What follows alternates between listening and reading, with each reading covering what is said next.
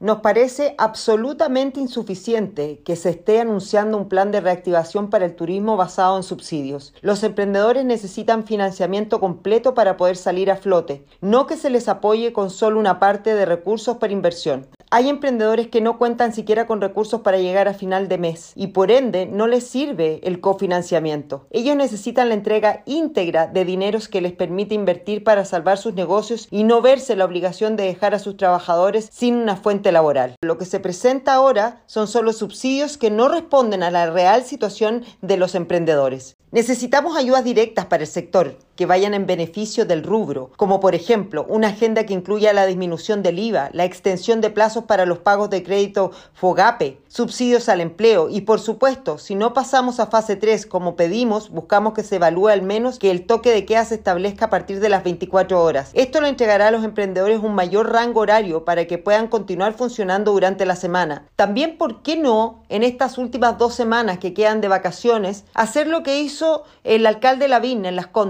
con ciertas calles principales que puedan cerrarse, que puedan darle la posibilidad a los emprendedores y a los locatarios de poder subir sus ventas y localizar sus mesas, ¿no es cierto?, en estas zonas en particular. Reiteramos el llamado al Ejecutivo. Nuestro plan comunal prioriza medidas concretas que vayan en apoyo del emprendedor y que apunten a la generación de empleos, pero necesitamos también que el Estado se haga parte y entregue los recursos necesarios para dar alivio a los sectores más afectados por esta crisis.